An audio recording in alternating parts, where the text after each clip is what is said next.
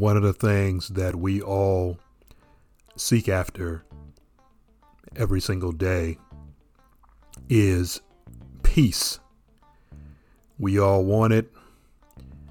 Well, those who are sane want it. Those who are criminals and killers and murderers, all they want is mayhem. They don't desire peace. They are the disruptors of peace. But civil minded people, people that have normal acting minds, we all want peace. But with everything that's going on, not just in the world, but even in the United States of America, is there, can we have lasting peace? Is that even possible? Can we pursue that? And can the government, can our politicians, our leaders, our legislators, our lawmakers, can they provide peace for us as a nation? And we should all know the answer to that by now. It's absolutely not. As a matter of fact, a lot of them are the purveyors of non peace, they're the purveyors of tragedy, they're anti peace. They can't provide peace. So, where do we go to get it? Is there a place? Is there a reservoir? Is there a person, place, or thing that we can obtain peace for our our souls and our minds and our bodies. In other words, can we have wholeness of peace? And the only place where we can get that is through the Lord Jesus Christ. You already knew I was going to go there. I'm a minister of the gospel, so obviously that's where I had to go. Because the government can't provide it. We see what has happened as a result of just two days ago with the Roe uh, versus Wade decision, how the the Supreme Court overturned it after it being law, constitutional law for 49 years, and now has been overturned. And if you just take a few moments, if you can even stomach it, to go on Twitter, the outrage, the anger that has ensued by those who are they say they're pro-choice, but they're actually pro-abortion, and they're actually for uh, killing unborn children. So the outrage, even Maxine Waters uh, here in Los Angeles is outraged by what the what about what what, six of the Supreme Court justices have done. So they're talking about violence. They're advocating violence. I mean, they're already burning and bombing uh, pro uh, life uh, centers and clinics because of this decision, because they feel that it's an assault on women's right to choose.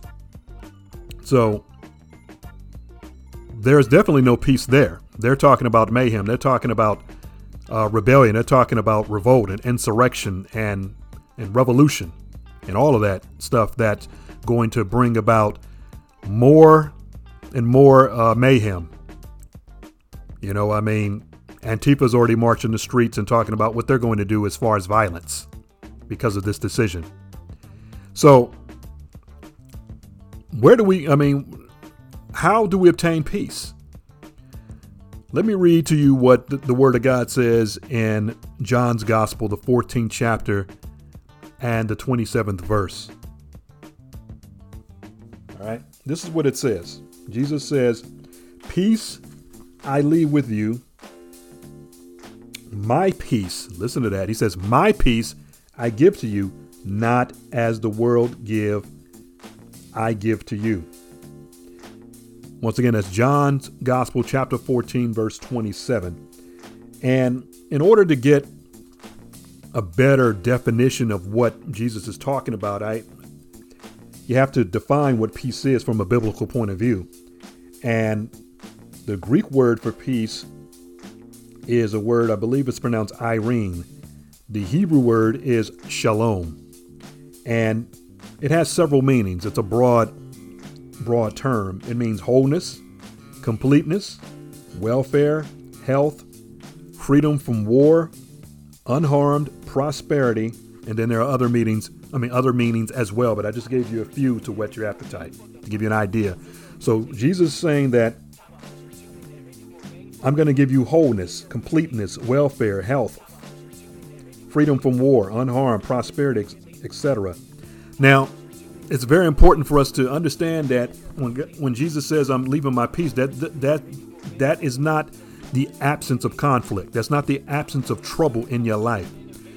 So, how is this peace different from what the world gives? The world cannot they don't they can't provide peace. What what the world does is provide band-aids on problems. They can't get to the roots of the problem because they're not God. And when you are the problem, how are you going to be the solution? You can't.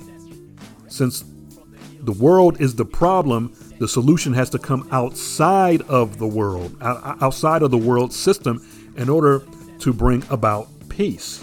All right? So we're going to travel through the, the scriptures and find out what God's peace is all about. Okay? So here's another scripture that I want to read. We're talking about peace once again, okay? Well, actually, I want to read uh, several scriptures, and I want to go to Ephesians chapter 2. This is what it says. It says, Remember that you were at that time separated from Christ, alienated from the commonwealth of Israel, and strangers to the covenants of promise, having no hope and without God in the world. But now, Christ Jesus but now in Christ Jesus, you who were once afar off have been brought near by the blood of Christ, for he himself is our peace. So peace is in a person, it's personified. Peace in that sense is a pronoun. All right? Who has made us both one and has broken down in his flesh the dividing wall of hostility by abolishing the law of commandments expressed in ordinances, that he might create in himself one new man in the place of the two so making peace. Okay? And might reconcile us both to God in one body through the cross, thereby killing hostility. And he came and preached peace to you who were once afar off, and peace to those who were near. That's the book of Ephesians, chapter 2, verses 12 to 17. So that's the Apostle Paul talking to the Ephesian church when he was in prison. Is one of his is one is what they call a, a prison epistle because he wrote it from prison in Rome, chained to a Roman guard. All right, and he wrote that letter to them, talking about how they were prior to Christ coming into their lives and saving them, and who they are now and what, what they have now. They have peace with God because they're in Christ Jesus. So the peace that Jesus is promising is connected to salvation. So when a person does not have salvation, they are an enemy of Christ. They are not connected to him. There is hostility there. There is enmity there. There is wrath on that person. Remember what John the Baptist said in John chapter 3 verse 36. He said that he that has the son has life. He who does not have the Son does not have life, but the wrath of God abides on him or her.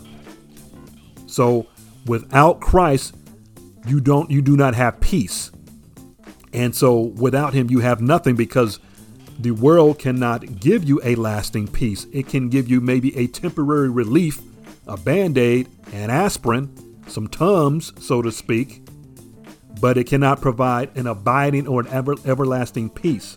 So, for those of us who are in Christ, who are sons and daughters of the Most High, we have peace despite what the world is throwing at us and what the world system is bringing us. We have an abiding peace that we know that once we live, leave this earth, this place of pain, that we will have everlasting peace. We will have everlasting bliss all the tragedies and all the pains that we're dealing with now will be in our forever past life, which currently is this life. Because there is an afterlife, of course. There's a life after this temporary life of pain. All right. So let's let's. Uh, I'm going to travel to real quick the Old Testament. So I'm going to go to Isaiah, the book of Isaiah. Isaiah chapter 9, as a matter of fact. Isaiah chapter 9. Give me a moment and I'm going to travel there and I'm going to read what it says there. And the prophet Isaiah, who lived uh, like roughly about 700 years before Christ came to the earth, this is what he had to say. He said, For to us a child shall be born, to us a son shall be given, and the government shall be upon his shoulder, and his name shall be called Wonderful Counselor, Mighty God, Everlasting Father, Prince of Peace, or Ruler of Peace. All right. There shall be no end to the increase of his government of and of peace, and he shall rule on the throne of David and over his kingdom, to establish it and uphold it with justice and righteousness from that time forward and forevermore. The zeal of the Lord of hosts will accomplish this. As Isaiah chapter 9, verses 6 and 7. So Jesus Christ, even way back in the time of the prophet Isaiah, had promised that he would come and that he would be the ruler or the prince of peace. All right. So that's why Jesus could say in John chapter 14, verse 27, he says, My peace I leave with you, my peace I give to you, not as the world give, give do I give it to you. In other words, the peace that the world offers, folks, is a false peace. It's a pseudo peace. It's a it's not going to provide a peace of the mind and of the soul, which we so desperately need, especially in times like we're living in right now, which are terrible, but uh, it's going to get worse. It's going to get way worse. So, once again, in order to obtain this peace, one has to repent of sin and one has to trust in the substitute substitutionary atonement of Jesus Christ, that he died to bring about our peace. All right. This is what it says in Philippians chapter 4, verses 6 and 7. Says, Do not be anxious about anything, but in everything by prayer and supplication with thanksgiving, let your requests be made known unto God. And the peace, this is very, very um, powerful and the peace of God, which surpasses all understanding, will guard your hearts and minds in Christ Jesus. Okay, so let me ask a question here. Who wants their mind and their heart guarded by Christ Jesus? Anybody with half a brain would want that. Okay? This is what it says in Romans chapter 5. He says, We have peace with God because of our justification in Christ Jesus. Matter of fact, I'm actually doing a comment. Let me read it to you. Let me read it. Give me a second. I'm going to read it. Romans chapter 5. Let's just go to the well here. Romans chapter 5. Traveling back to the New Testament again, of course. Romans 5.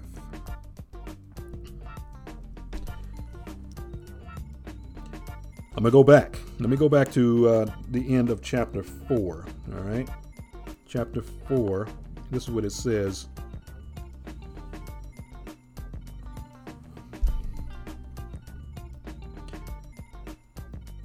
Start with verse 23. Now, not for his sake alone was was it written that it was credit to him, but for our sake also, to whom righteousness will be credited and those who believe in him who raised Jesus our Lord from the dead, who was betrayed and crucified because of our sins, and was raised from the dead because of our justification or our acquittal, absolving us of all sin before God. Now I go into chapter 5. The, the narrative continues in chapter 5, verse 1 says, Therefore, since we have been justified, that is, acquitted of sin, declared blameless before God. I'm reading from the Amplified Version of the Bible. That's why it's very wordy. All right. Therefore, since we have been justified, that is, acquitted of sin, declared blameless before God by faith, let us grasp the fact that we have peace with God and the joy of reconciliation with Him through our Lord Jesus Christ, the Messiah, the Anointed. All right. So, another very powerful verse that talks about peace with God. Who wouldn't want that? So, in order to have tranquility, to, in order to have serenity, to order, in order to have peace of mind, to have wholeness, to have completeness, we have to be in Christ Jesus because that is what he promised. The world can't promise you peace. They try to, they want to, but they can't. And as long as you reject the Lord Jesus Christ, then peace will never be yours. You may have some some uh, periods where things are tranquil, things are really really cool, and as we say, you're chilling and, and everything's good. But that's that's that's a quiet before the storm. And in this world, Jesus promised also that we would have tribulation. And that goes across the board, whether you are a believer or whether you're a non believer. You're going to have problems because we're dealing with wickedness everywhere we turn 24 7, 365. We're dealing with wickedness, meaning we're dealing with wicked people. And how you're going to have lasting peace with wicked people. I've already, gave, I've already given you the prescription, I've already given you the solution to that problem. All right? So,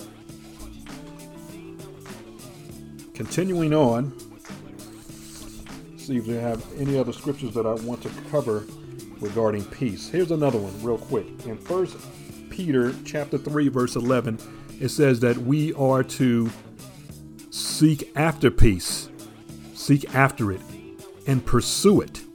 In other words, we should be peacemakers, being that Jesus is the Prince of Peace, and if we're going to emulate and mimic him, then we should also be peacemakers like he was a peacemaker. And so when he came, the Bible says he preached peace. And if you read in the book of Ephesians, chapter 6, and it talks about the armor of the believer, it talks about that our feet are supposed to be shod with the preparation of the gospel of what? Peace. So the gospel is our weapon that we bring about to the world to bring about peace because once a person gets to the cross, they recognize that in order for me to have wholeness, in other, in other words, for me to be healed, I have to come to the cross. I have to trust in the Lord Jesus Christ for my salvation. I have to stop trying to produce my own happiness independent of God and thinking that it's going to work. And one of the most powerful verses that just came to me that is Isaiah chapter 53. Got to go there. We have to go there, all right? So Isaiah chapter 53, you got to this this is the gospel in encapsulated the way I see it. Once again, the prophet Isaiah being inspired by the Holy Spirit to to say what he's saying. These are not his words. These are the words that he declared to his generation, but they came from the Spirit of God. That's the person that gave him the words to speak. Here it is, starting with verse 5. These are some of the most powerful and most potent passages of Scripture dealing with the atonement of Christ. But he was wounded for our transgressions, our transgressions. He was crushed for our wickedness or our iniquities. The punishment required for our well being or our peace fell on him, talking about Christ. And by his stripes or wounds, we are healed. This is the whole world. Starting with verse 6. This is the whole world. All of us, like sheep, have gone astray. We have turned each one to his own way. But the Lord has caused the wickedness of us all, our sin, our injustice, or our wrongdoing, to fall on him. Verse 7 He was oppressed and he was afflicted, yet he did not open his mouth to complain or defend himself, like a lamb that is led to the slaughter, and like a sheep that is silent before his shearers, so he did not open his mouth.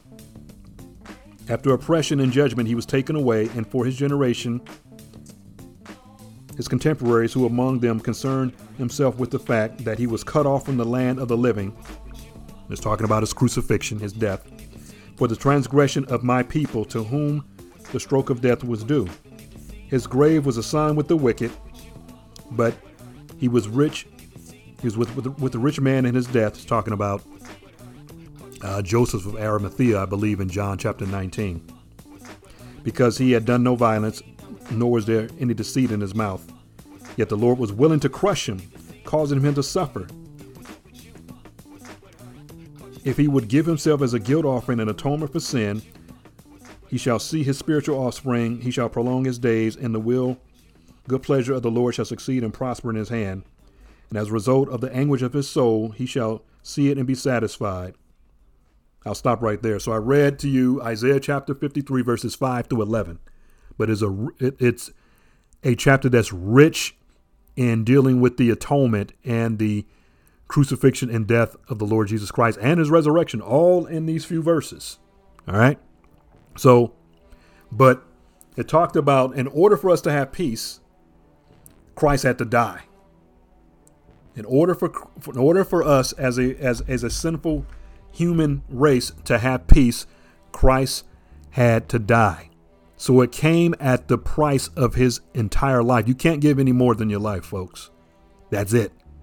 So in order for us to have peace, it came at the ultimate price. The Son had to die, and the Father sent the Son to die and to cause him to suffer. This was all planned by God the Father to send the Son to die so that you and I and everybody else that trusts in Jesus Christ's work on the cross could have peace, an everlasting peace, a peace that will not go away. Now, in order for us to, I believe, to to operate in this peace, to make it practical, that's just a promise. We have to pursue it. The Bible says we have to seek after it. We have to do those things that are going to bring about peace. That means we have to share the gospel of peace to other people because think about it if more and more people get saved, the more and more peace this world will have. But when the gospel is suppressed or we fail to deliver it to those whom we have the opportunity to share it with, then mayhem is going to continue to prevail. Evil and wickedness will continue to prevail in our lives. So the more that people receive the gospel of peace, the more peace we will have in our lives. I mean, it's pretty simple arithmetic there. All right. So hopefully this message is inspiring. Will provoke you to do your own research. You will be like the noble Bereans in Acts chapter 17, verse 11, where it says, They received the word of God with all readiness of mind and searched the scriptures daily whether these things were so. In other words, they didn't even take the apostle Paul and Silas's word for what they said. They went back and they discriminated and they were diligent students and they checked things out to see if what they were saying was on point.